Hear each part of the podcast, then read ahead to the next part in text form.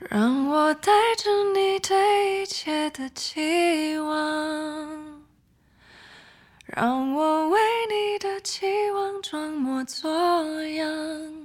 不敢被你看穿，不能再让你失望。有一天我会破灭你的幻想，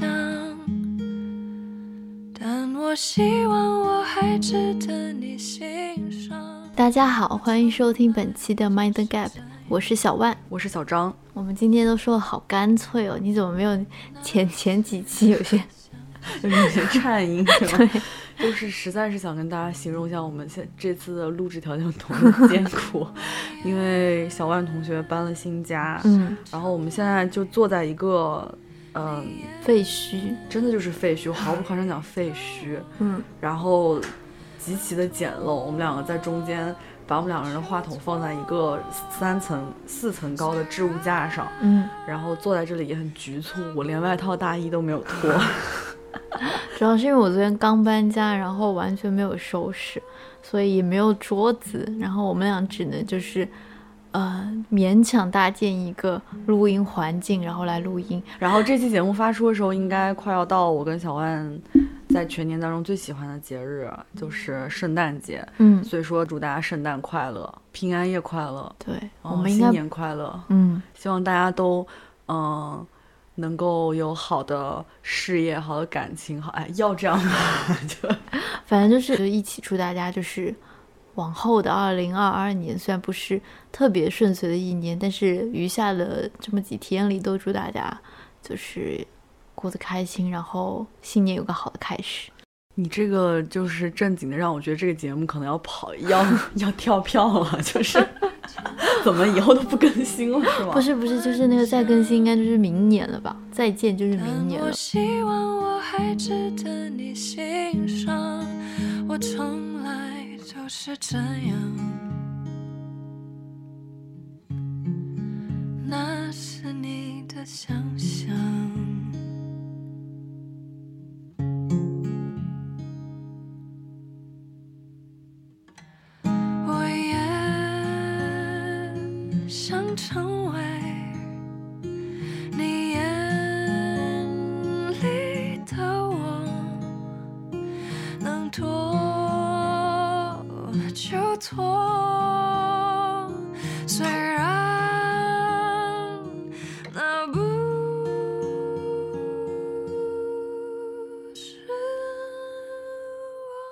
如前面所说嘛，我昨天刚搬家，然后今天就是家里就乱作一团，还在一个基本上没有怎么整理好的一个阶段。然后据我所知，然后上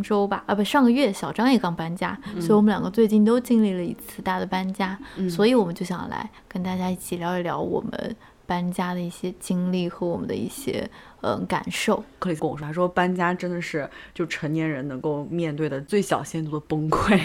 我觉得我虽然不能说我每次搬家都是一次大型的崩溃现场吧，但是就确实就每一次搬家你都会觉得好累。然后我之所以在我上一个房子里住了2年，然后就是其中一个很大的原因就是我真的不想搬家，我不想面对收拾东西、整理东西、扔东西，然后最后再把一个东西运到新家里，然后再来收拾一遍扔一遍的这个经历，我觉得好麻烦呀。我觉得好像在我的记忆当中，1年前小万就已经开始说他要搬家，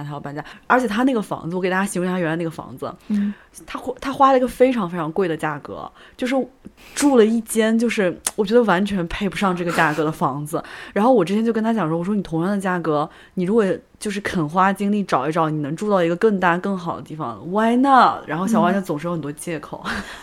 但我要解释的时候，我也不是说完全就没有行动过，其实就是每一次我讲说我要搬家的时候，我都去就是找过房子，对，就是我每一次都去找过。其实我在上海就是几乎市区的房子，我加了好多中介，我起码加了几10个中介吧，然后每次都去看。Mary Alice Avi 你错，他们前面都是 A Mary A Alex A 什么谁谁谁，就是 Alex 就不用 A 了吧。也对 Alex 就是名字取得好，反正总之吧，我就是每次其实我都去看过，但是要不然就是这个房子就是它奇怪的奇葩的地方我不想住，要不然就是我就是可能下定决心这房子还行，但是我一想到搬家我就觉得天哪好累，我要不然还是先凑合下，所以一直都没有。哎，你评价下来你觉得你算是家里东西比较多的人吗？我觉得是，你觉得呢？我觉得你是，但是你知道我每次跟人家讲说我们东西很多的时候，别人都会拿我们跟那种可能已经有家庭的人相比，就是比如说有家具有大型家具家电要搬那样的人比，我觉得那样的人我们确实是比不过，但是我们就在同一个 level 里面拉出来的话，就是我们这种年轻人的话，然后差不多住的也是同样面积的话，我真的觉得我们东西算多，而且你是那种细碎的小东西很多的那种。对，我刚想说我觉得我不是那种有什么特别多大型家电，但是我真的是细碎的，就是那种你扔就是可能能扔一大包，但是就是收在就是那种到处塞，就那种特别多小东西，但是当然我觉得我比不过阮言，上次去过他家之后，他小碎东西也特别多。你呢？但你觉得你这次搬家搬得崩溃吗？还好吧。我这次还好，是因为我终于就是长教训了，长记性了，我提前开始收拾，我大概差不多一个礼拜开始收拾，然后我就想是说我先扔，不要先把东西搬回来，然后再来扔，所以我会觉得稍微好一点。就是你形成了一个你的搬家的 SOP。我都不敢称它为 SOP， 因为我就实施过这么一次，我怕我下次又变了。对。我这次搬家很崩溃的点是在于我所有事情堆到一起了，一个是我那段时间工作很忙，一个是其实我面临的情况呢是我跟我妹妹两个人想搬到一起去住，这个我觉得我们之后就是这个节目里面不知道这次会不会讲到，就是其实我自己也已经独居蛮长时间了，我妹妹也已经独居蛮长时间了，但差不多因为疫情我们不是在上海被关了2个月嘛，就是我觉得我妹妹心态她还是觉得有点飘摇吧，就是觉得说如果再发生这样的事情，至少两个人可以相互照应。而且我们俩当时想的是，我们两个如果说搬到一起去住，我们其实可以住一个更好的房子。因为其实如果在大城市租过房子，大家都会知道，其实你租2居比租1居要容易。一个是可选的范围比较多，一个是确实居住条件会更像是一个，用我爸的说就是更像是人住的地方。就我爸原来来我这儿看那种什么。开间或者是那种1居是那种他都觉得天哪你为什么要在这受这个罪，就是回家哪里不好那种。但我搬到跟我妹妹一起住，就是首先是我们俩可以稍微相互照料嘛，其次就是我觉得让我觉得很好的一点是福子，其实如果我不在的话，我也知道他能跟我妹在一起，也有人陪他。对，我觉得这个点就是优势非常大。对，所以其实当时我有在考虑说要不要搬到跟我妹一起住的时候，小万其实有劝我，他说你确定你还能回到那个能跟别人一起住那种时候，你万一想带男的回家我也不仅仅是基于此劝你了对，但是我这次就是可能也是那段时间对感情灰心丧气，我觉得我应该没有什么机会后悔了吧没有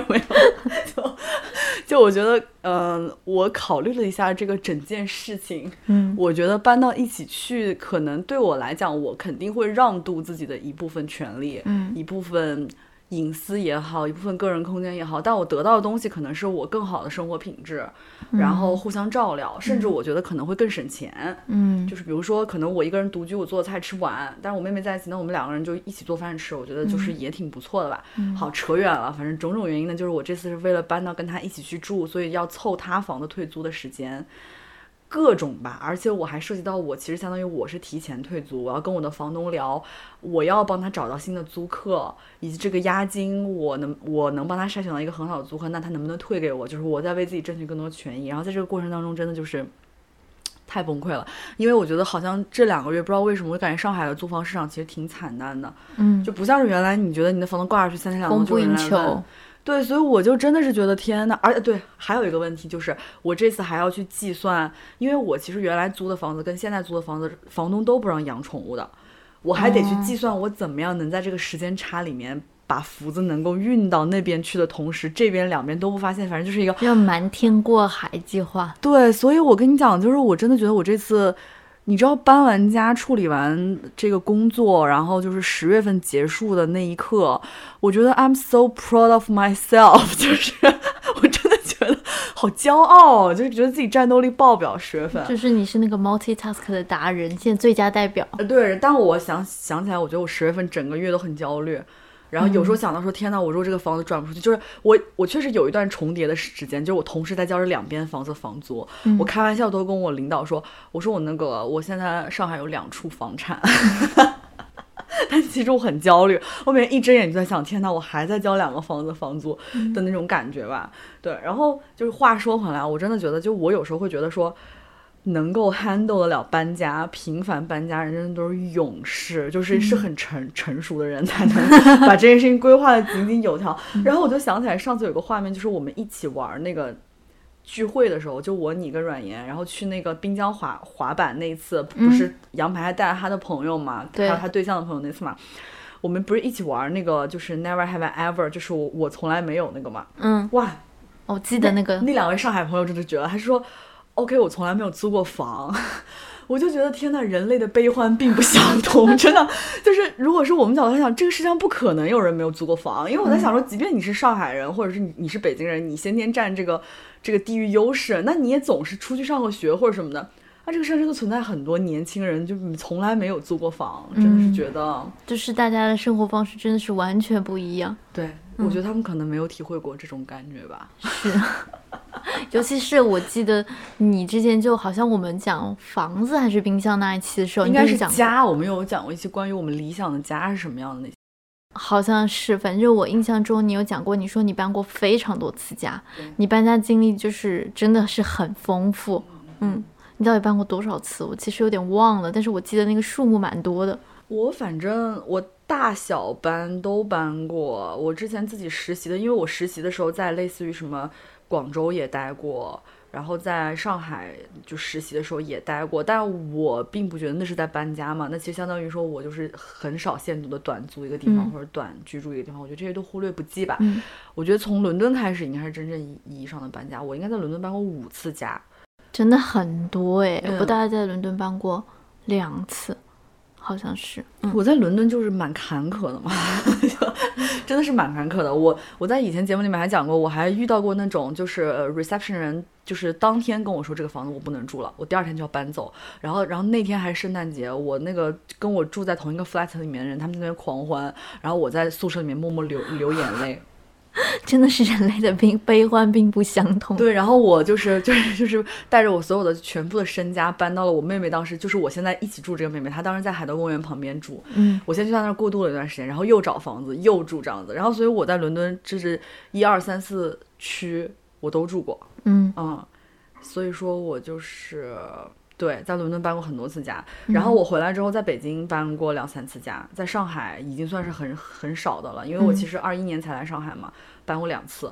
对，我曾经一度觉得就是我有着非常丰富的搬家经验，就是我就是一度跟朋友讲说我这个人的特长就是打包，我就从里面能获得某种快乐，就是我可以把它。真的吗？就是原来真的，我这必须得说我的心态变化。我原来真的是这样子，包括原来收拾行李，我超讨厌打包。我之前还总跟别人说，我说我觉得我特长就是收拾行李，我有个特别明确的思路，我应该怎么样分类，然后怎么样把它。而且你知道女生嘛，有时候买衣服啊，包括你们在 COS 买衣服，他会送你那种包装袋嘛，就是那种布的那种袋子。我家里有很多，我能把所有东西都分类，然后装好，我就觉得很快乐。从这角度上来讲，我不太像个屁人，但是我确实是，我还跟我朋友讲说。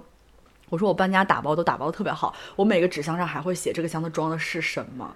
哪个要先拆哪个要后拆，我都会包得非常仔细嘛。然后我就觉得年轻的时候我觉得自己这样特别酷，你知道吗，就是觉得我能 handle 这一切，就是所有的事情在我的掌控中。然后我甚至面对这个搬家这件事情，我觉得我是充满期待的，就是我会享受我搬到一个新的地方，然后把这个地方从一个跟我完全没有关系的一个空间布置成一个家那种感觉。但是我为什么说这是年轻时候的状态呢？因为我现在真的是我体会到了那种想 settle down 的感觉，就是没有，就是这句话怎么会从我嘴里说出来呢？我渴望有一个自己的家。现在，哎，不是，同志们，我渴望有个自己的家，谁能给我一个家？那个小张就是还没就29，单身未婚，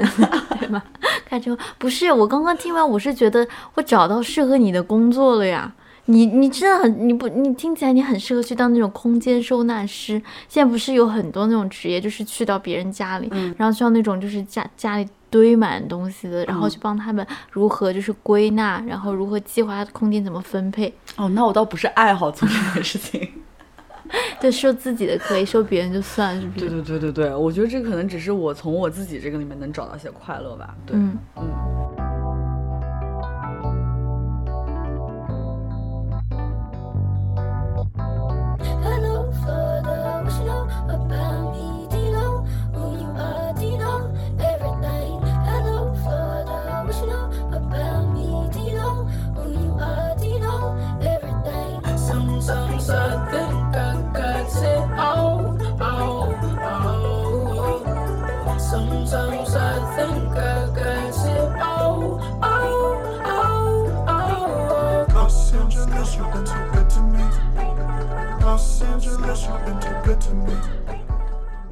好，那刚刚说了我的搬家经历，小万有没有这个搬家相关的事情想要分享呢？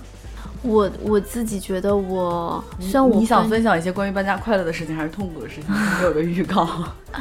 我觉得我刚刚想到的是一件不太开心的事情。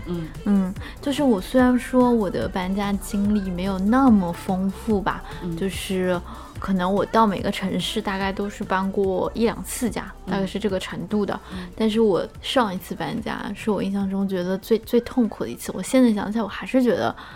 很痛苦，不想多回忆。都怪那个男的，什么都知道，都不用讲了呢。要不是录播课都不用讲了呢。是，谢谢你帮我那个把那个难过程度降低了一点。就是上次搬家吧，是我为什么要搬家，就是因为我跟男朋友分手了。然后我们当时有短暂的住在一起过，所以我就是想要立刻搬走。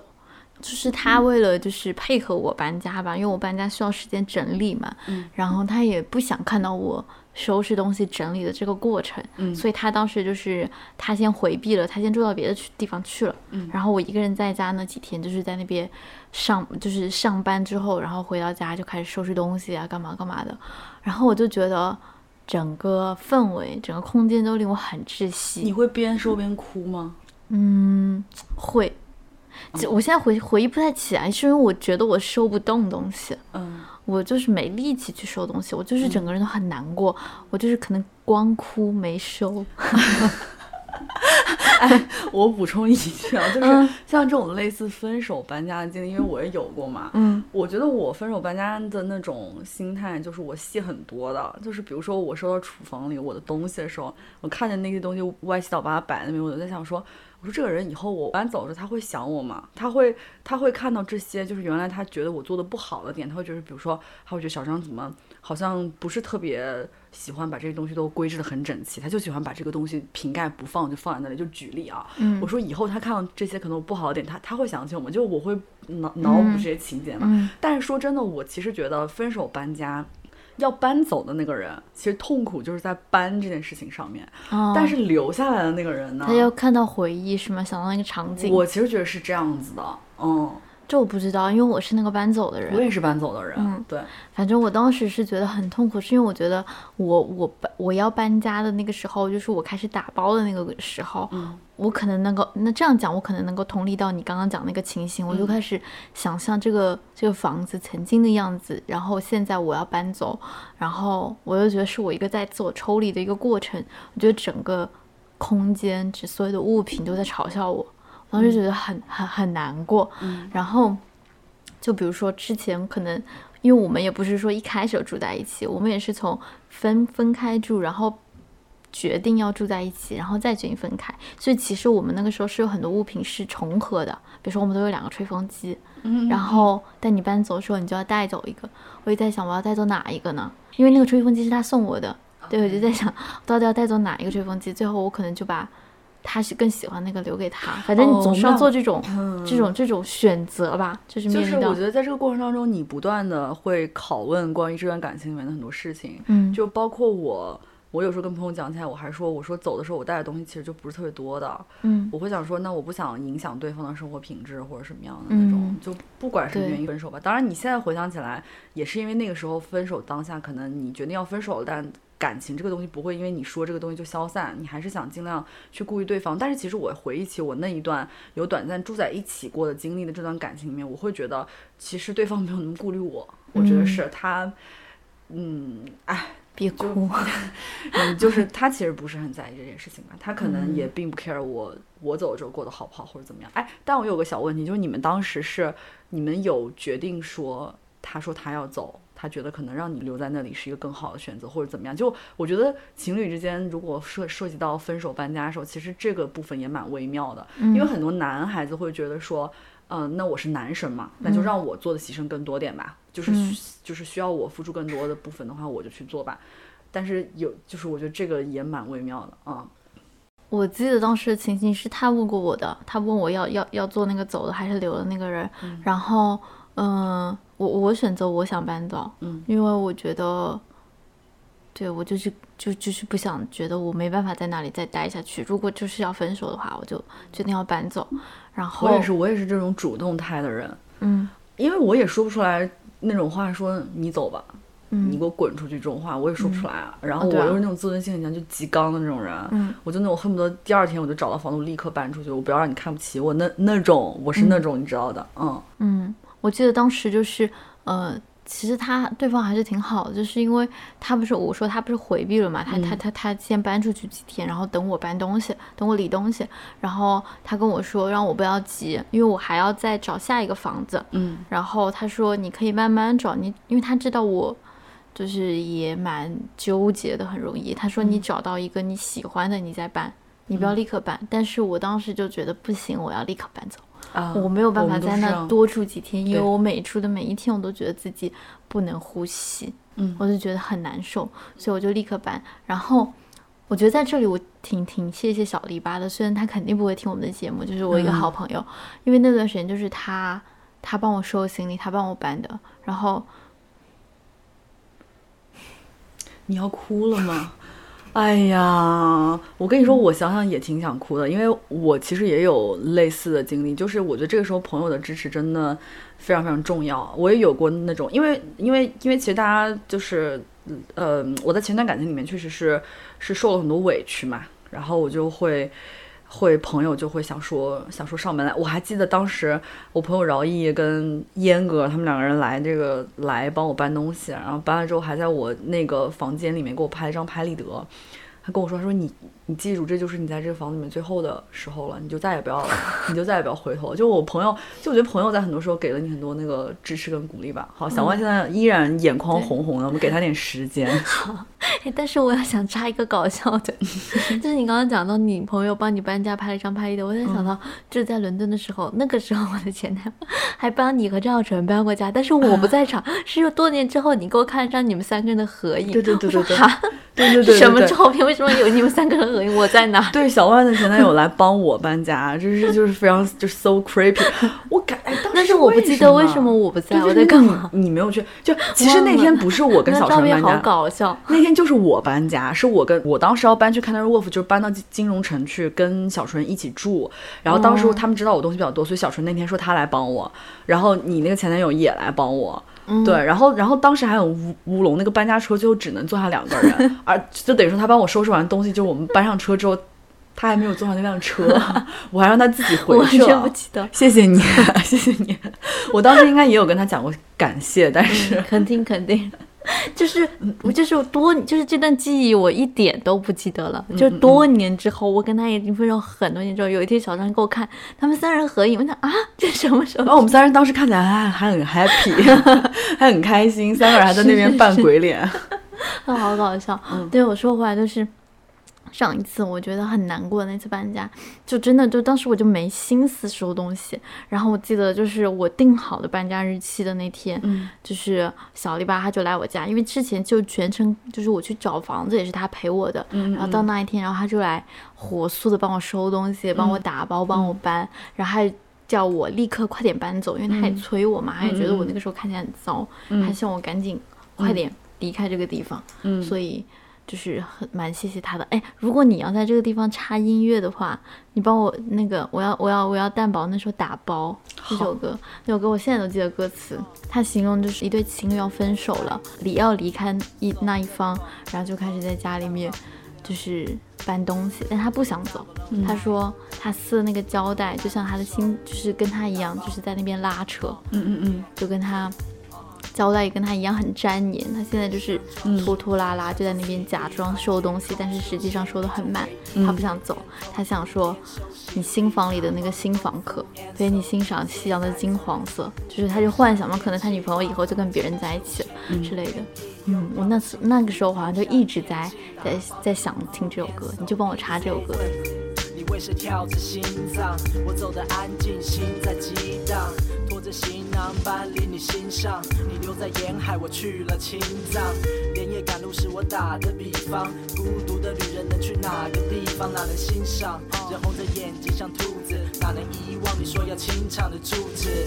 不会唱这首歌，然后顺便给蛋堡打一首，就是给蛋堡打歌。好，就我觉得蛋堡就是我跟你都蛮喜欢他的嘛，因为我觉得他就虽然小万比我更喜欢 rap。但是你要 Q 我的对，但是那个蛋堡是我这个不爱听 rap 的人为数不多的，我很喜欢，因为我们俩都很爱看词嘛。再说这件事情，我就觉得他的词写得很好，真的很好。对，因为刚才说到那个你说到那首歌叫打包，对不对？我就想起来，如果涉及到这个分手搬家什么的，就分手这件事情，我还有一首歌，蛋堡的歌我很喜欢，叫《我们都有问题》。哦，啊，那首歌我很喜欢，那首跟他前女友一起唱的，好像是啊，真的吗？好像是，确实是里面有个女生，但我不确定那是不是他女朋友。里面有一段歌词是这样的：所以当我们已经对着不同角落放空，我只想让我们关系善终，让我们不受情绪煽动，用理智收起一些放纵，即使不能欢送彼此，让我们想起初衷，不是比较，是微笑，不是计较着把什么赔掉，笑着接受缘分是难以预料的，不管是被加入还是去掉了。写得真好。他反正就是好吧，那我记得要为你就是插这首歌。好，你知道我刚以为你会说那首歌吗？我以为你会说关于小熊，不是，我以为你会就在你没说蛋堡之前，我以为你会说陈珊妮的情歌，因为这个是我搬家的时候反复听的，因为他第一句就是说我想你依然在我房间嘛。哎，你说到这个，我等一下能不能朗读一下我写的东西？好自恋的行为。可以啊，你现在就可以朗读。好，你先说，我先找一下。就是陈珊妮这首歌就是情歌嘛，大家应该都听过，是还比较著名的一首歌吧。就我想你依然在我房间，再多疼我一遍就走。我想是情歌唱得太慎重啊，害你舍不得我，没有缠绵悱恻的场面，没有对白的你爱我。如果灯光再昏暗都无用，你眼泪为谁流？我经常觉得，我如果想到我离开一个空间，我就是老是脑海里面就回想这种我想你依然在我房间这种感觉。我特别懂，因为我刚刚讲的我那段就是痛苦的搬家经历的那阵子，其实我也是在听情歌这首歌，因为我不知道为什么这个话题可能跟这个搬家无关哦，就是我好几个前任男友。就是他们在最后要跟我分手的时候，也就是我们要在谈分手的时候，就是他们都会讲说他们觉得我和那个电影《失恋33天》的那个女主很像。就是我觉得这是他们当时是在指责我的时候讲的这句话，因为他们就觉得我可能就是那个比较好强比较尖酸刻薄的那个人，然后他们都会这么讲。就在跟我分手的那段期间，就说他们在回看了这个电影。我不知道为什么，所以那阵子就是上一次的时候，我也就突然想到情歌这首歌。对，因为情歌是对，它里面的插曲。然后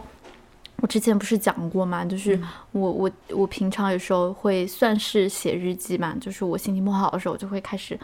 就是打开一个文档，然后在里面一直写。然后我本来是想找到那个文档读一下，但我现在找不到了。然后反正就是我记得我当时算是我写给对方的最后一封信，但是我没有发出去给他看。然后我就记得是我当时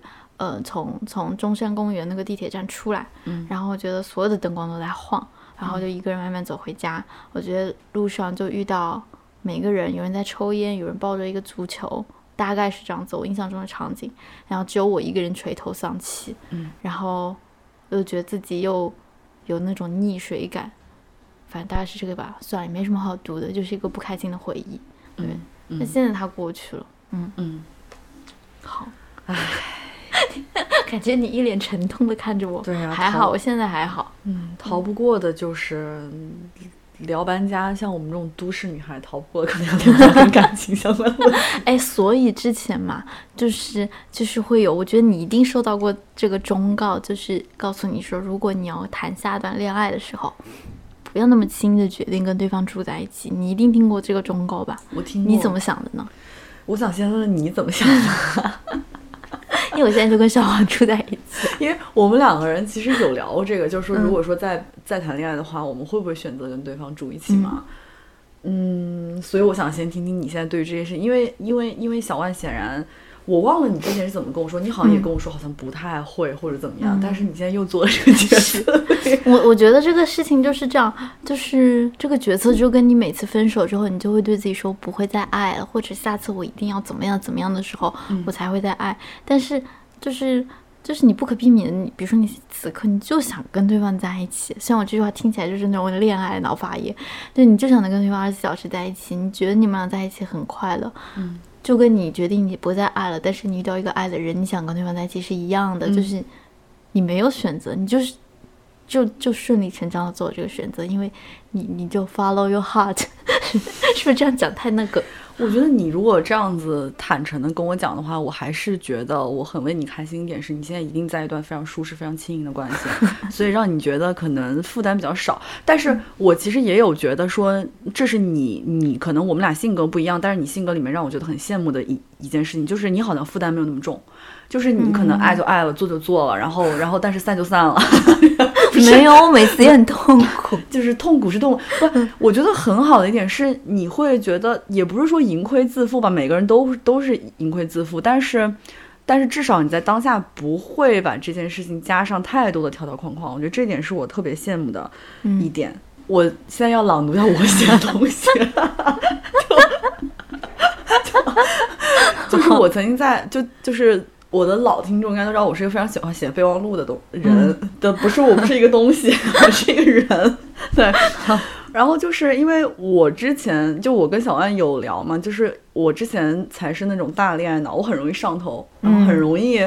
就是如果对方攻势很猛烈，我很容易就被幸福瞬间击晕的那种人嘛，所以小万说他要当我的吹哨人，就是一旦觉察到我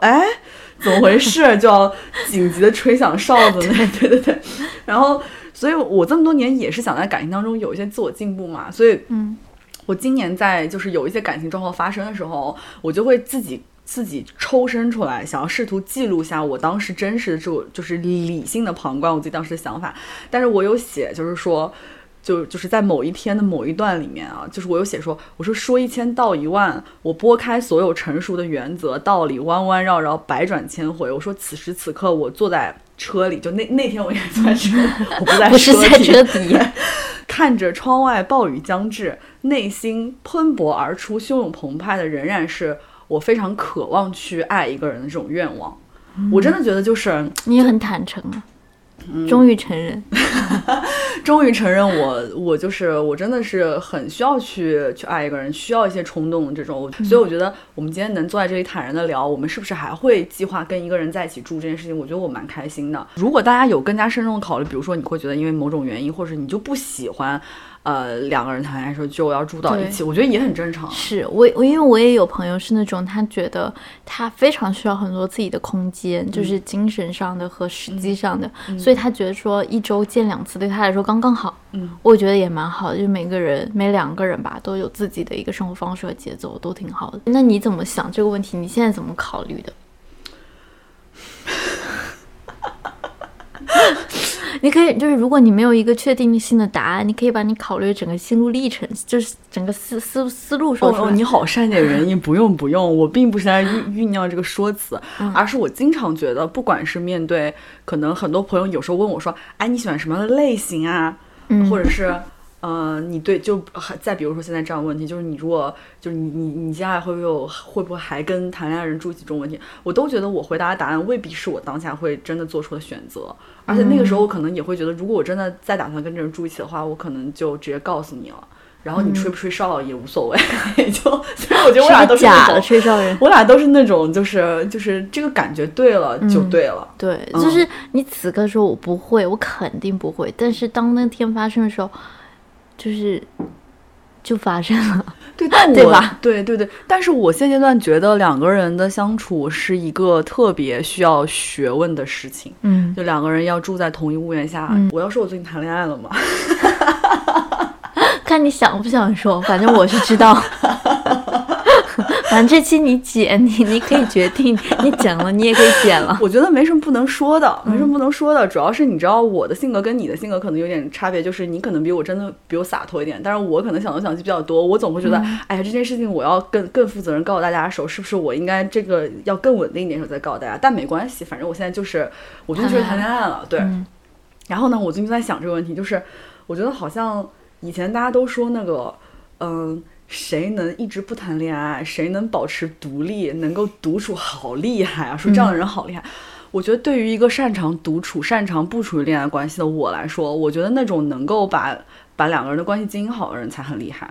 因为我会很明显的发现我自己的时候，我会有很多烦恼，但我自己一个人的时候，这就是我一个人的事情。但如果两个人在一起的话，我觉得我的烦恼，我不仅要对我自己负责任，我还要对这个事情会不会传递给别人要负责任。所以我真的觉得两个人在一起经营就是一段关系是非常非常非常需要学问跟智慧的，你知道吗？所以我觉得那些谈恋爱人比单身的人要了不起，就是要了不起多，就对于我来讲是这样子。所以说我还是觉得对于两个人要不要住一起这些事情，我觉得还是要经过非常慎重的考虑，就是我得确定我能够有这个智慧，有这个能力，不把这件事情搞砸的情况下才，你看我就是想很多。没有，我觉得是可能也许是你前一段经历有一些真的就是跟你无关的，但是可能有一些知道很多内幕，就是比较不太好的回忆，然后会导致你的思虑比别人更重，对，但是所以我现在觉得当下就享受吧。我觉得这个事情我也需要有很多自己的功课要做吧，可能对。哎，我还想插一个，就是我觉得也是跟着我大跑题，就是就是我就刚刚讲到，就觉得我们两个算是恋爱脑这个问题嘛。然后我记得之前有一次你问我，虽然说我们并没有过得非常成功，绝不是成功人士，但我们还是想说，即便我们是成功人士，就过的就是人生巅峰，但你还是会说，你还是想要一份爱，就为什么？就是感觉好像最后就是，当时可能问出这个问题，我不知道是不是会觉得比较挫败，就怎么最后还是只是想要这个东西。而且我们俩当时有一个论调是，恋爱这种快乐是别的快乐真的代替不了的。就我知道我们现在说这话非常不符合主流价值观，就是很多人会觉得现在主流价值观就是鼓励女生要独立，要搞事业，远离男人，保平安，不婚不育，保平安。但我们两个真的，我觉得我们两个是需要接收到爱的反馈的。我觉得我们都会觉得说彼此在恋爱的时候就更漂亮，更开心，看起来更好一点。我觉得我们反复需要这样的东西吧。这个问题就是我时不时的，我忘记我当时有没有回复你，还是我说什么，但是我有时候就会时不时的突然就想到这个问题，对，我就想说对，为什么？然后我记得我有一次就是我在上厕所，在冲马桶那瞬间，我就突然顿悟，也不是顿悟，我就突然觉得说，我觉得就首先我必须要承认，就是我就是一个害怕孤独的人，我不想孤独。然后另外我真的觉得就是爱可能就是我自身觉得我对抗这个世界上唯一的方式，因为这个世界上真的就是有很多，可能就过去一年吧，尤其会让你觉得就是很无能为力、很愤怒的事情，很讨人厌的事情。然后这个爱，可能如果我能爱万事万物，我能从比如说爱音乐、爱科学、爱和量子力学任何事情上获得都可以。但是我可能我本人就是我必须承认，我就是什么都不会。我是你的坦诚，我没有任何就是深层次的，就你可能说我爱出去玩，爱音乐，但我本人就是没有从那些身上获得跟爱一个人同等的力量，所以我更想要爱一个人，大概是这样。哦，明白。你这个我觉得利益比我想的还要高一点，你并不是说没有任何一种快乐是你被别人爱的这种快乐能够与之相提并论的，但是你说的是你要去爱一个人。对，我觉得这很伟大。哎，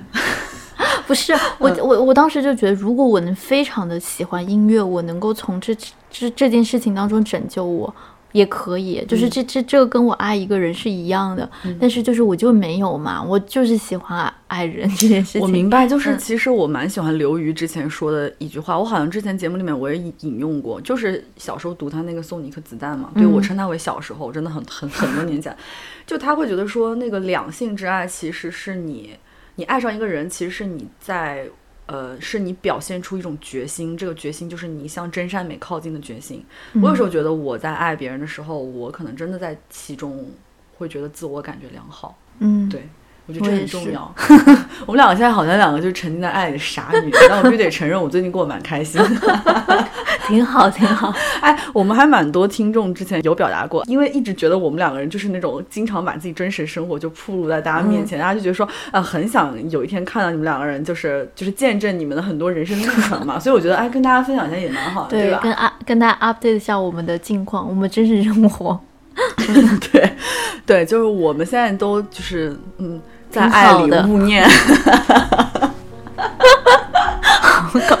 就是如果我们就是持续过得很好的话，之后希望有机会跟大家分享这些故事吧。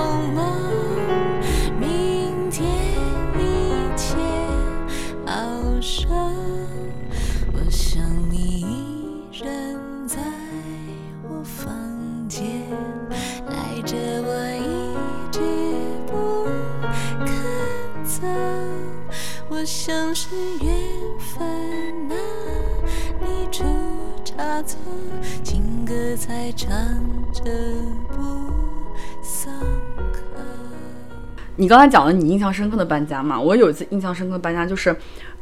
这次搬家当中我被这个搬家工人偷了东西啊。这次啊，不是这次之前，哦就是那一次，那一次不是，就是印象深刻的那一次，某一次。对，就是是什么情况呢？大家知道现在有很流行的那种搬家方式叫所谓日式搬家吧，现在就是广泛的出现在大城市，然后被一些可能有一些经济实力的朋友们使用，就是可能我用更多的钱买时间嘛，就我没有时间自己去打包，我就找一个团队来帮我做这件事情。那现在肯定是更加偏流程化、更加正规的嘛。但当时我在北京那次搬家，当时我跟那个男朋友没有搬到一起去住嘛，严格来讲那次其实是帮他搬家。啊，天哪！我讲到这个，我又很生气，就是大喘气的一个大喘气，因为我其实不想说别人不好的，我客观叙述。其实当时就是我那男朋友，他可能就当时那男朋友他比较依赖我，他会希望我来帮他做这件事情。你是主啊，我主啊这件事情。对，这个搬家项目由你主啊。对。然后大恋爱脑也答应了这件事情，就我觉得我能照顾他，我很开心。好，就帮他搬家，帮他打包。但我真的太累了，我自己那段时间也有很多事情要忙嘛。然后我就是真的是我累到，我不夸张讲，就是我自然睡着，就是我真的搬到在那边自然睡着，你就打包到自然睡着。他很生气，当时他会觉得凭什么你睡着了他生气？对，他会觉得说 OK 我还有这么多东西没收拾，你居然在那边睡觉。那他在旁边干嘛？他在旁边也在收拾嘛，然后他就觉得说 OK 那好，那既然我们两个这件事情做不成的话，那我就花钱解决这件事情。但你知道日式搬家你都需要可能很早去预约，别人会上门来先清点一下你的物品，然后制定这个计划嘛。他就直接在类似于当时有一个 APP 叫什么到位还是什么上面，就直接找了一个说提供这个服务的团队，第二天来帮我们当场日式搬家。然后就来了几个重庆人。就是为什么要地域歧视啊？我在这里绝对没有任何地域歧视的意思。我为什么强调他们重庆人呢？因为他们说日式搬家，然后后来我当时那个男朋友总结那次搬家，他说这是重庆匪帮搬家。首先你知道日式搬家是那种他会把你所有东西给你规整好，嗯，包括他会可能原封不动的搬，他会在那个箱子上写明，或者是你衣柜里东西他直接搬进一个那种立式的箱子里面，反正他们应该很专业，就是到时候再帮你还原，就还原在原位置，你就不会忘。通常这种我不知道现在更规范的是不是他会到两边房子都看一下情况，嗯，再来做这件事情，但没有重庆匪帮搬家直接就开始搬，你知道吗？然后呢在这过程当中西海岸搬家法对，那个什么磕磕绊绊整体有多么的野蛮就不说了，这都不是重点，重点是我们搬到家里之后，搬到那边他那边的新房子之后，我突然发现怎么都找不到他那块表了。嗯，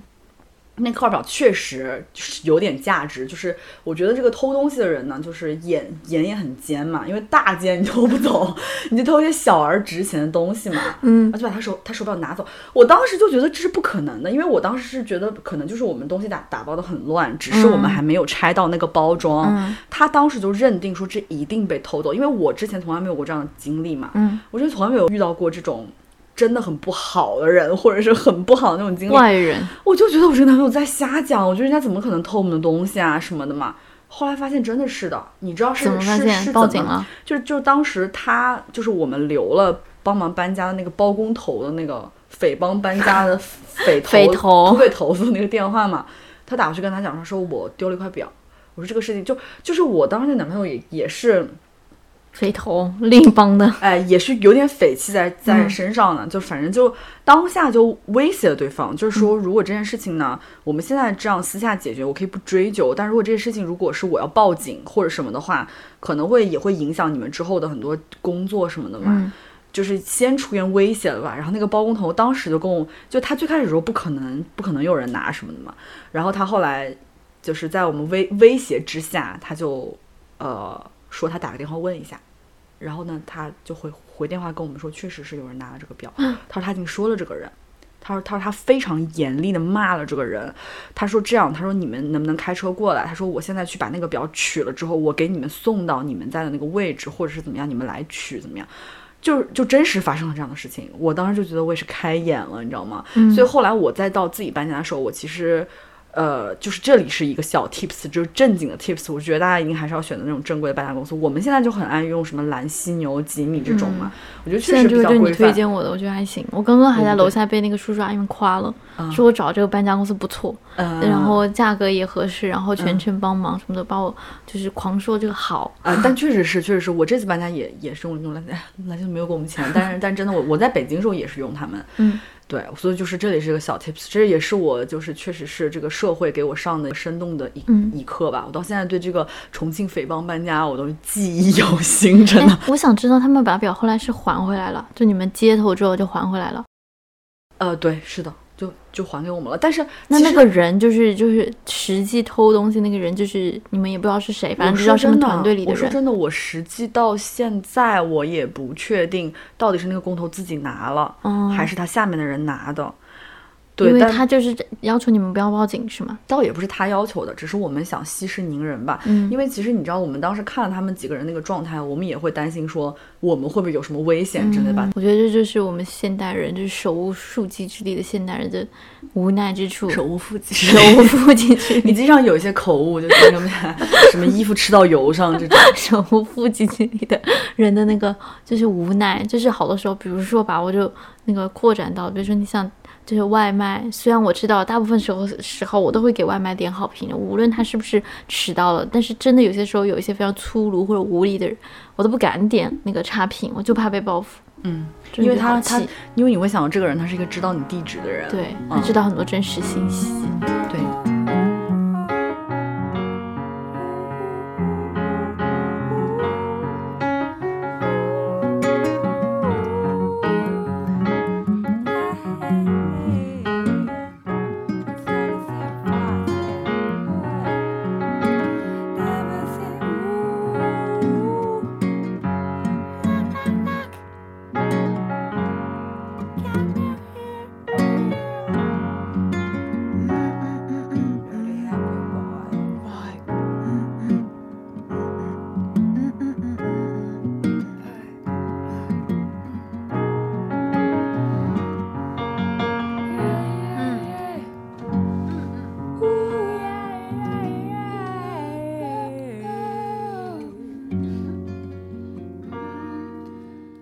我觉得就是提到搬家嘛，然后因为自从我养了宠物之后，我养了2只小猫之后，我觉得对于我来说，就前面那些收东西，然后叫搬家公司，然后最后来整理东西，虽然很痛苦，但是都可以暂且不提。但是对我来说，真的最痛苦的一环，就是怎么把我的宠物，把我的2只小猫安全的运到新家去。我每一次想到这件事情都压力非常大，就是因为就是其中一只小猫就夏木嘛，然后你也知道它性格非常胆小，然后特别敏感，然后很容易应激，所以导致我其实平常都不太敢带它出门的，我就不太，甚至连医院我有时候带它去我都会很害怕，所以每一次我搬它我都觉得好可怕。就我记得我之前因为没有经验，然后带他第一次搬家的时候，他就在那边非常就应激了，整个人都很抓狂。然后那次又因为我要赶时间，我一定要把他运走，所以我其实到时候我现在想起来我都觉得很对不起他。就那个时候我就暴力法，就是把他硬抓，然后塞进包里带走了。然后过了就是。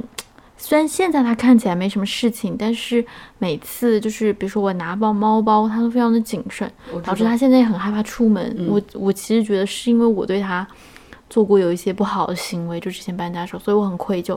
然后上一次就是我讲的小篱笆来帮我搬家那一次，就我还很谢谢小篱笆，也很对不起他的一个事情，就是当时也是嘛，他帮我运猫，然后帮我把2只猫好不容易我们2个塞到包里，然后要带到新家去的时候，然后下面也是就是有点应激，然后在那个车上的时候还尿了小篱笆一身，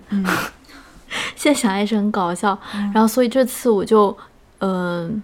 正就是想到这件事情嘛，然后我也是提前很久就准备，我大概就是猫包买2个新的猫包，因为就是夏木就非常鸡贼，就以前猫包但凡他去过的用过的他看到就逃，所以是不可能抓他进去的。我所有猫包都是一次性的，然后这次我也是新买了2个猫包，然后我提前大概几天就把那个猫包把它打开放在地上，就让他们适应适应习惯一下。对，这个其实也是你上次给我的建议。对，我搬家的时候也是这样子的，我想让福子稍微能安心一点。对，然后我这2天都是喂他们吃零食什么的，我都会特地把那个就是放到猫包里，然后让他们进去吃，但是夏木还是很谨慎，他就是不进去。然后白马就当家，白马在里面躺在他的窝，然后我就他睡梦中就被移走了，好幸福呀！真的，这个故事再次告诉我们，想的少的人，对，想的少的人比较容易幸福，真的。然后，但是我这次就是我提前2天，我是买了那个就是猫吃的那个抗焦虑的药，叫加巴喷丁。我觉得如果有猫猫比较容易焦虑、比较应激的猫猫，就是可以建议大家就是试试这个药，但是要谨遵医嘱，也要根据那个就是。猫的体重以及它自身有没有一些基础疾病来定量，这样。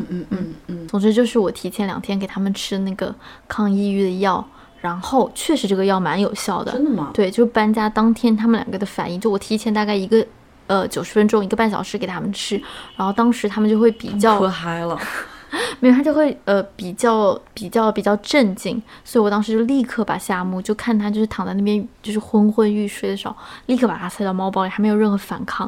真的。但是我就是因为我跟小欢2个人，我就是那个猫包要锁上手拉链，就是一直拉不上，因为我手抖，我特别紧张。然后小黄就叫我别紧张，小黄想喂你一点抗焦虑。我真的，我当时在车上的时候，我就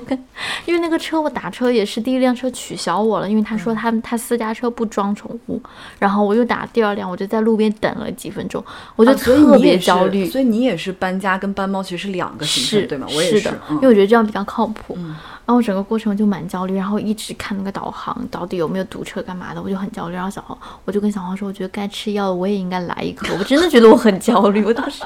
整个人就开始抖，狂抖。对，我觉得搬家搬猫这个有动物有那个小动物的人都应该都能体会。我觉得小万这个情况还是属于他其实2边的房东应该都知晓你们有动物对吧？对，是的。我现在这个房东人蛮好的，他就是宠物友好，因为他自己养1只柯基。那其实就是人类的悲欢就立刻相通了。就主要是我发现在上海在北京很多时候都是不接受有宠物的，然后我每次看到一个很好的房子都告诉我说，哎，还是有点介意有宠物什么的。所以很多朋友就会建议我说，他说因为你养的是猫嘛，如果是狗的话它可能真的会对那个房间有一些破坏，因为比较活泼，比较那种，猫可能就是静止的就说可能会好一点，说你能瞒就瞒吧。其实我也不是说刻意要瞒，而是因为我其实能为福子的这个猫品背书的，因为它很乖嘛、嗯、我就觉得说那我不想因为这个事情我错过一个很好的这个，当然我觉得这个事情肯定有人听到骂我，就但是真的 sorry 好吧，跟大家讲对不起。然后我通常就是如果福子真的对这个地方造成什么破坏，比如说纱窗它抓破什么，我会自掏腰包自费给房东换一个很好，就反正我自诩还是一个不错的租客啦。嗯，对，但是这次确实也面临着我们要一起搬，我跟我妹妹一起搬到的这个稍微大一点的房子呢，她也不让养宠物，也不是不让吧，就说最好没有嘛。然后，所以你知道这次我把福子，我既要保证她不应激，还要保证两边这个前一个房东后一个房东都不察觉此事。我真的，我跟我朋友开玩笑，我说我就像是那个二战期间那个保护犹太人那种，你知道吗？真的，福子就是犹太人。我当天夜里面把他偷偷运送到我的新家，因为我妹妹先住进去了嘛。嗯、我说 OK， 我把福子先托孤给你，就让你先照料他，然后让他能熟悉一下这儿的环境吧、嗯。然后我大概过了一周，我再搬过去，就大概是这种状况吧。嗯、反正我们为小动物也真的付出很多，希望他们能健康快乐的成长。是是是，希望他们健康快乐。对，就是说到小动物吧，我觉得就是我上个房子我之所以不想搬走的其中一个很大的原因，也是因为我觉得我的小猫夏木它在那个家里住得蛮开心的，因为它就经常在里面呼呼嘛、嗯、所以我就是不想轻易换个环境，因为我觉得换环境对它来说也是另一个刺激嘛、嗯、所以我才不想搬走。但就是另外一个原因也是我东西实在是太多了，就是我想到要扔东西，我无从下手，我真的是无从下手、嗯、所以这次搬家的时候我就跟自己讲，我不是说我提前吗，终于开始提前了，我就想说我好好来扔一番，我要彻底就是、啊、现在想来没有彻底，就是我要断舍离一次。嗯嗯，但是我不知道你会不会跟我一样，就是我这次也是，就是我就扔，就是开始收东西的时候，因为好多衣服嘛，我衣服跟你应该也都是一样，就特别多，我就开始收，就发现好多衣服就几年前 N 年未穿的、嗯、我给自己定下目标，那种看着还不错但不穿的也要把它就捐了扔了都好，不要再留着。但经常我发生的一个情形就是、嗯、我收着觉得万一这件衣服再搭配另外一个我也不穿的裙子，是不是它就可以变成一件可穿的衣服了、嗯、而且突然开始搭配起来。对，就是我在家里面无论收拾房间还是搬家都会这样，就是莫名其妙就开始照镜子，手上戴满了戒指然后头上戴着帽子然后就是把那些东西都往自己身上套，什么手链什么那种东西就开始，然后翻到那种好多年之前买的那种什么香薰蜡烛在角落里点起来就那种。你知道我这次也是，我收东西然后收到角落里面有一个包盒，然后我跟小黄说，我说啊，这是我之前买的一个什么什么包，我说我终于找到了，我要打开给他看，然后发现只有盒子，包是空，就是里面是空的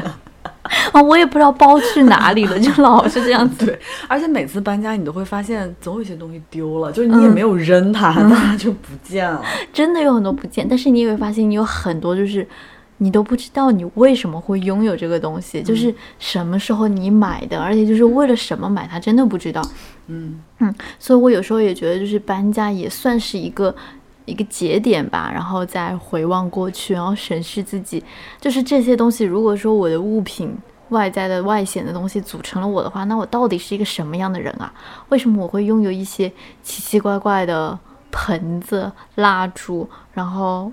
很傻，我从来不戴发箍，因为我觉得我的头型不适合戴发箍，但是我这次理出来了10个发箍。为什么？我都戴过你的发箍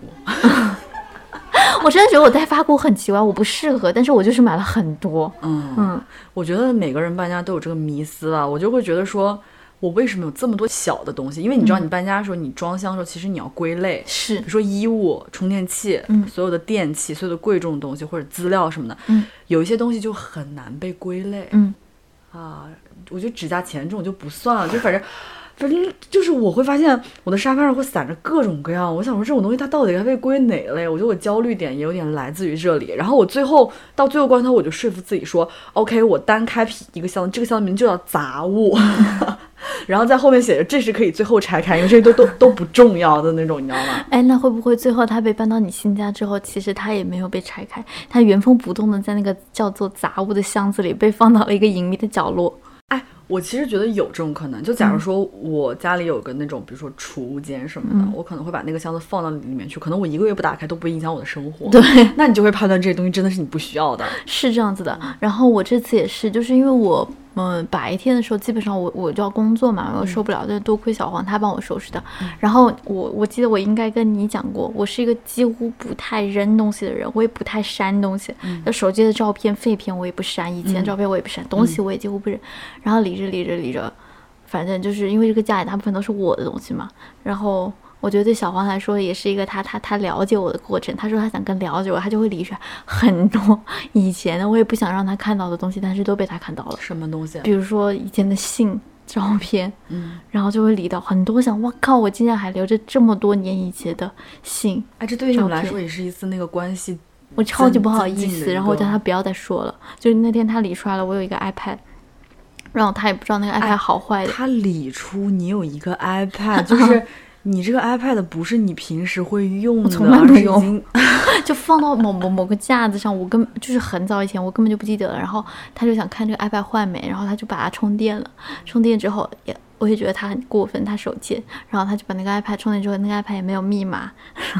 然后就打开，然后他说里面好多照片啊。然后我都不敢去想那是什么照片，我就立刻尖叫，我叫他不要再说了。我到现在都不敢看那个 iPad， 因为我不知道里面是什么照片。哦，你逃避自己的这件事又开始了。但是他说他很多，我说你为什么要打开？他说他想更了解我。我说反也行，但是我自己不想看了。但是小黄真的，这里夸一下小黄，真的好吗？翻我东西，他翻你东西，但他又没有因此影响到对你的爱，或者是对你的什么这种，又没有在里面发作，说靠，你原来居然跟别人那么好，什么又没有，对不对？好吧，反正我觉得很就是我很不好意思，所以我就不想再看。但是我其实觉得我应该不会放心让另外一个人去收拾我的家，我觉得这个真的。我不知道会收拾出来什么东西。对，我真的也不知道收拾出来。因为我承认我有些怪癖，或者是有一些那种，比如说你在滴蜡，才那么多蜡烛，滚蛋！什么怪癖？什么东西啊？什么怪癖？所以刚才我讲那个故事真实版本，不是我发现一个蜡烛把它点起来，是我在家提起来，提起来。什么东西？我知道为什么我说滴蜡，因为你刚刚说蜡烛，这个就是尺度越来越大了。对，哎，那我在想说，如果每次搬家的时候我们都会扔一点东西的话，你有在搬家的时候扔过什么？你现在回想起来觉得我太后悔了，我为什么那时候要把这个东西扔掉的那种东西吗？我没有。我好像没有，因为我就是我每次扔东西的时候，我必须承认，我都觉得我好难抉择。我总是我需要别人外力来帮我 push 这个东西，你就扔了吧，不然我真的就是经常是处于那种扔不出手的那个阶段。我记得以前吧，就是有一次搬家，也是我就是杂物一堆堆到家里，堆到新家，就把原封不动的把他们搬过来了。然后我让我好朋友来，然后他来帮我收拾，然后他就说他就是来帮我决定要帮我把那些东西都扔出去。然后因为他觉得那些东西你真的不会再用了，为什么还要留着？结果我趁他扔了之后，我又把它捡回来了。我就去垃圾上把他们原封不动把那个袋子趁他走之后提回来了。但是我现在回想那些东西，我拿回家之后真的没用过，然后所以这次我就把他们扔了。所以我觉得我扔掉的应该大部分是我真的不太会用的，我想不起来。你这么问，应该是你有过对吗？我有过，我现在能够具象的说出这个东西是个什么东西，就是我当时在英国的时候，在伦敦的时候，我有一件绿色的毛衣，那个绿色我很喜欢，就是那个颜色是那种油绿色，很正的那种绿色，而它版型是那种比较宽宽松松宽大那种，好像就是在 Zara 还是什么地方买的，也很便宜当时。但莫名其妙那件衣服只要我穿就会被人问，就说你这衣服好好看好好看。然后我每次拍照片，我当时在国内的朋友都会问我说你这衣服在哪里买的，就发链接给我。然后但我自己就总跟他们说，我这衣服就是哪里有点怪怪的，就不是很好搭配，它太短了，我每次穿裤子都觉得不是很好看什么的。所以我在心想说，我那么多朋友喜欢我，哪怕我觉得装不下带不走，我把那衣服送给朋友也是件很好的事情。但我当时搬家时候把它扔掉了。到现在你会想起那件衣服？我频繁想起那件衣服，我觉得挺后悔的，因为我这么多年也没有再看到第二件比那个更好看的绿毛衣。因为我觉得我扔掉它的考虑可能是，我觉得一是当时它对我来讲没有那么的，就在当下没有那么让我喜欢；二来就是你知道，就是你逐年增长，就是年就是年纪大了之后你会更在意品质嘛，你会觉得说 OK 那我要找一件全羊毛的更好的材料能穿更多年的绿毛衣，那这件绿毛衣我就可以把它舍掉，但我现在想想不是这样。哎，我觉得这点我真的是变化挺大的。我以前不是也老爱在闲鱼上面卖东西嘛，就觉得很多衣服我只要判断我2个季度没有穿的衣服，我可就是已经过了2个夏天我都还没有穿上这件衣服的话，那就把它卖掉嘛。我现在有时候挂一挂我又觉得说算了，我衣柜里面多这件不多少这件不少，但是所以就会越来越多，但如果我需要它的时候我能穿上，我觉得这种感觉很好。所以我现在很多衣服我都觉得我不卖了，我能放得下，我在我能力范围之内我能放得下就放在那里没什么。那我觉得这才是可持续，就是我真的还在用这件东西。但是我想问，就是如果就是比如说你觉得这件衣服多一件不多，下次就是总能找到穿它的时候要可以穿的这种情况下，你还会再买新的吗？你停止买了吗？不会啊就是还是会买。所以东西真的就是会越来越多，不买就不是我俩呀、啊、我俩一定就是会这样子。但是我有好多是那种我持续2个季度没穿它，我下几个季度也不知道什么时候会穿它，但我又觉得它好像还可以，然后把它留下来，结果真的再也没穿过。但是我偶尔会在夜深人静的时候把它拿出来搭配自己在家揽镜自照孤芳自赏一下，对，我觉得也蛮好的，这是我跟我自己真的小秘密，一个特殊癖好。原来特殊癖好是这个，可以，脆弱早习惯后半夜的脆弱，蜡烛的光照点熄灭了，谁都不应该过得不精彩，想扑我的飞蛾，我特别的想给你梦寐求的结果，结果太阳月亮在眼前越过，梦到了我的舞台很美，闪光灯 Let's go， 还记得 Where From， 还好我身边有你，不然我快无药可救，没有任何旁白。Our story begins， 当每个音符跟彼此心跳在走，奔放所有尽头，我所有的无奈、痛苦和脆弱。Oh，only you know。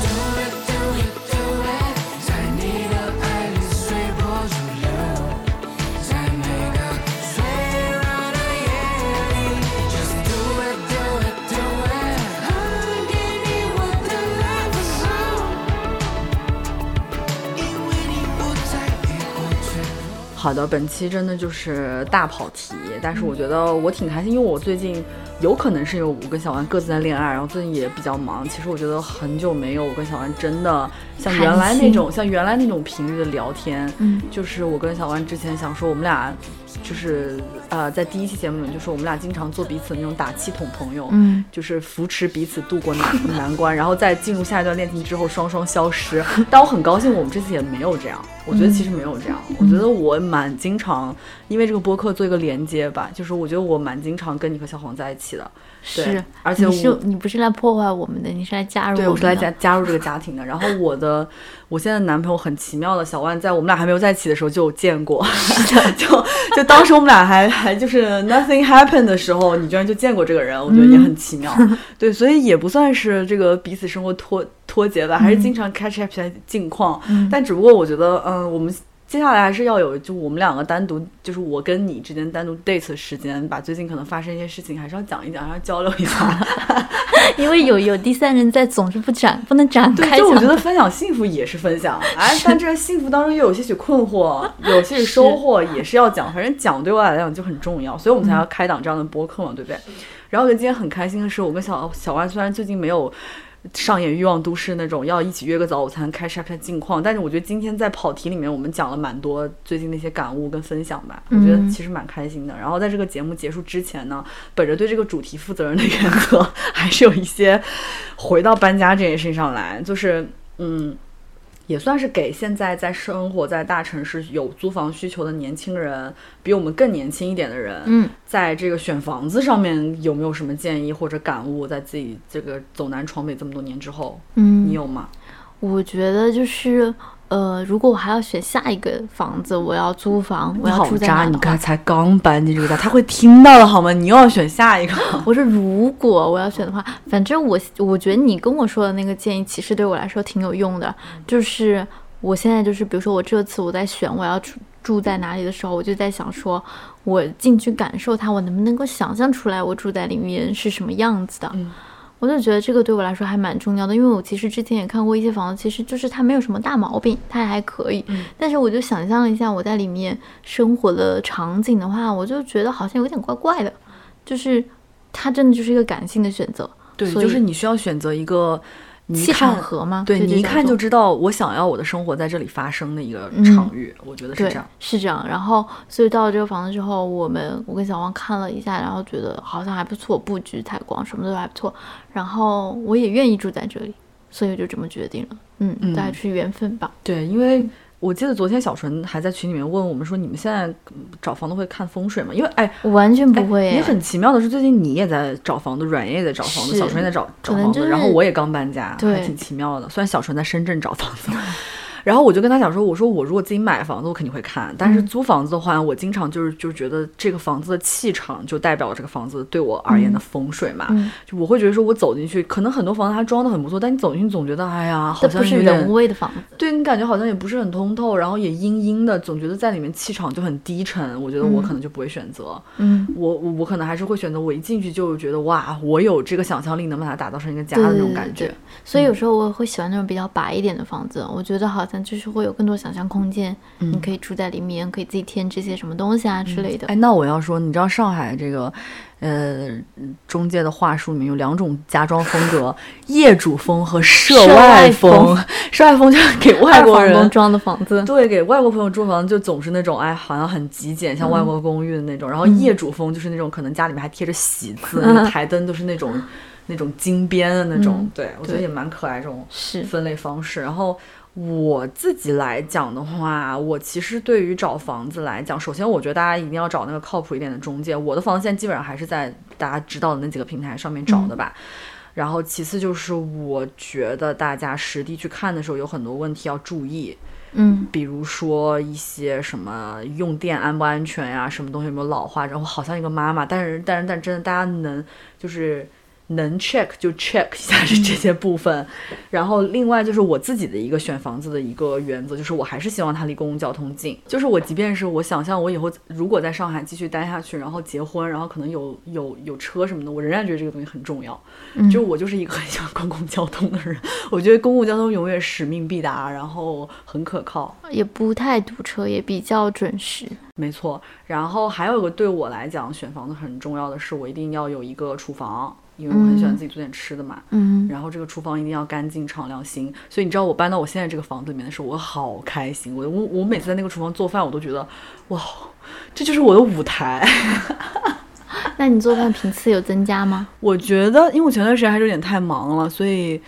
倒也没有太经常做吧。但是你会觉得你想到你如果想做就有这个舞台能做，就觉得很开心。就是这件事情就是让你觉得是开心的事情，做饭就变成了不会让你觉得压力。对我来讲是很开心的事情。那就很好，真不错。不是，因为我记得你搬到新家，你不是还发过朋友圈还是什么来着？就是你做那个镜子嘛。对。因为之前你一直都说你生活就是搬到上海来之后就彻底远离了对就是生活方式就很凑合。然后住在那个战损风的房子里，其实没有你说那么夸张，但是反正你心里就觉得自己在凑合嘛。然后我觉得这也是个新开始，就是对好的开始。对，我觉得虽然现在时间到年底了，但我觉得我很开心是今年差不多到了10月11月，我们都开始商秋的时候，我仍然脑海里面时不时有一个声音告诉我说，很多事情可以再往前走一步。就是我值得让自己的生活变好一点，我值得住的条件更好一点，我对自己更好一点，我工作上也值得再把握一些机会再往前走一步，我感情上碰到对的人我也值得再相处看看，就这种感觉吧。我觉得挺开心的。今年我们也完全没有做商秋的节目，对吗？我觉得这是我们要谢谢我们自己，真的是的。就是今年我其实觉得整体上有所有人都有很艰难的时刻，嗯，对，但是每个个体，嗯，就祝每个个体都好。嗯嗯，确实是。然后你知道，我前段时间甚至还跟我的朋友交流说，我说我最近其实我自己的生活有了一些进展，然后我觉得我挺开心的。我说，但是世界上每天都在发生一些让我觉得看了新闻我就是在那边气到不行，你懂的，就在上海这种感觉。我觉得我好像不配开心，就是我觉得我的开心是一种很可耻的东西。然后当时我朋友跟我讲说，他说你千万不要瞎操这个心，他说就是，你配。你太他妈配了，就任何人都配开心，所以我也想跟大家讲说，不管现在世界很糟糕，如果你生活当中你感受到很快乐，你就抓住它，就是你值得开心，每个人都值得过得更开心一点，在一个不太好的情况之下，对，对，我们要拥有就是和尊重幸福个体吧，我无论在任何局势和情况下，幸福的权利吧，对吗？对，好的，好吧，本期节目就这样吧，然后希望在这个过程当中大家能够感受到我跟小安最近虽然焦虑，但是有一些自我觉察的这样的一种过程，不要再总结了。哎，不，我突然想到我要跟小黄说一下，如果你在听的话，我刚刚指责你翻我东西不是真的指责你，别生气，我就随口一说。我觉得小黄不会生气，他可能在隔壁已经听到了。对，小黄就是一个 good 就竖起大拇指。没有任何人，你要发脾气也可以，任何人都有发脾气的权利。好，好吧，行吧，好，最后这小王又对小王讲的话真是莫名其妙，好吧？那你有什么对小张说的话？对小张说就是圣诞快乐、新年快乐，和对大家说都一样，太敷衍了。就是对，替你开心啊！好的，我也替你开心，希望我们都能把这份开心延续的久一点，然后活在当下，尽情享受，好吗？好，好，祝大家都好，拜拜，拜拜，拜拜。还记得年少时。的梦吗？像朵永远不凋零的花，陪我经过那风吹雨打，看世事无常，看沧桑变化。那些为爱所付出的代价，是永远都难忘的啊！所有真心的、痴心的话。永在我心中，虽然已没有他。走吧，走吧，人总要学着自己长大。走吧，走吧，人生难免经历苦痛挣扎。走吧，走吧。为自己的心找一个家，也曾伤心流泪，也曾黯然心碎，这是爱的代价。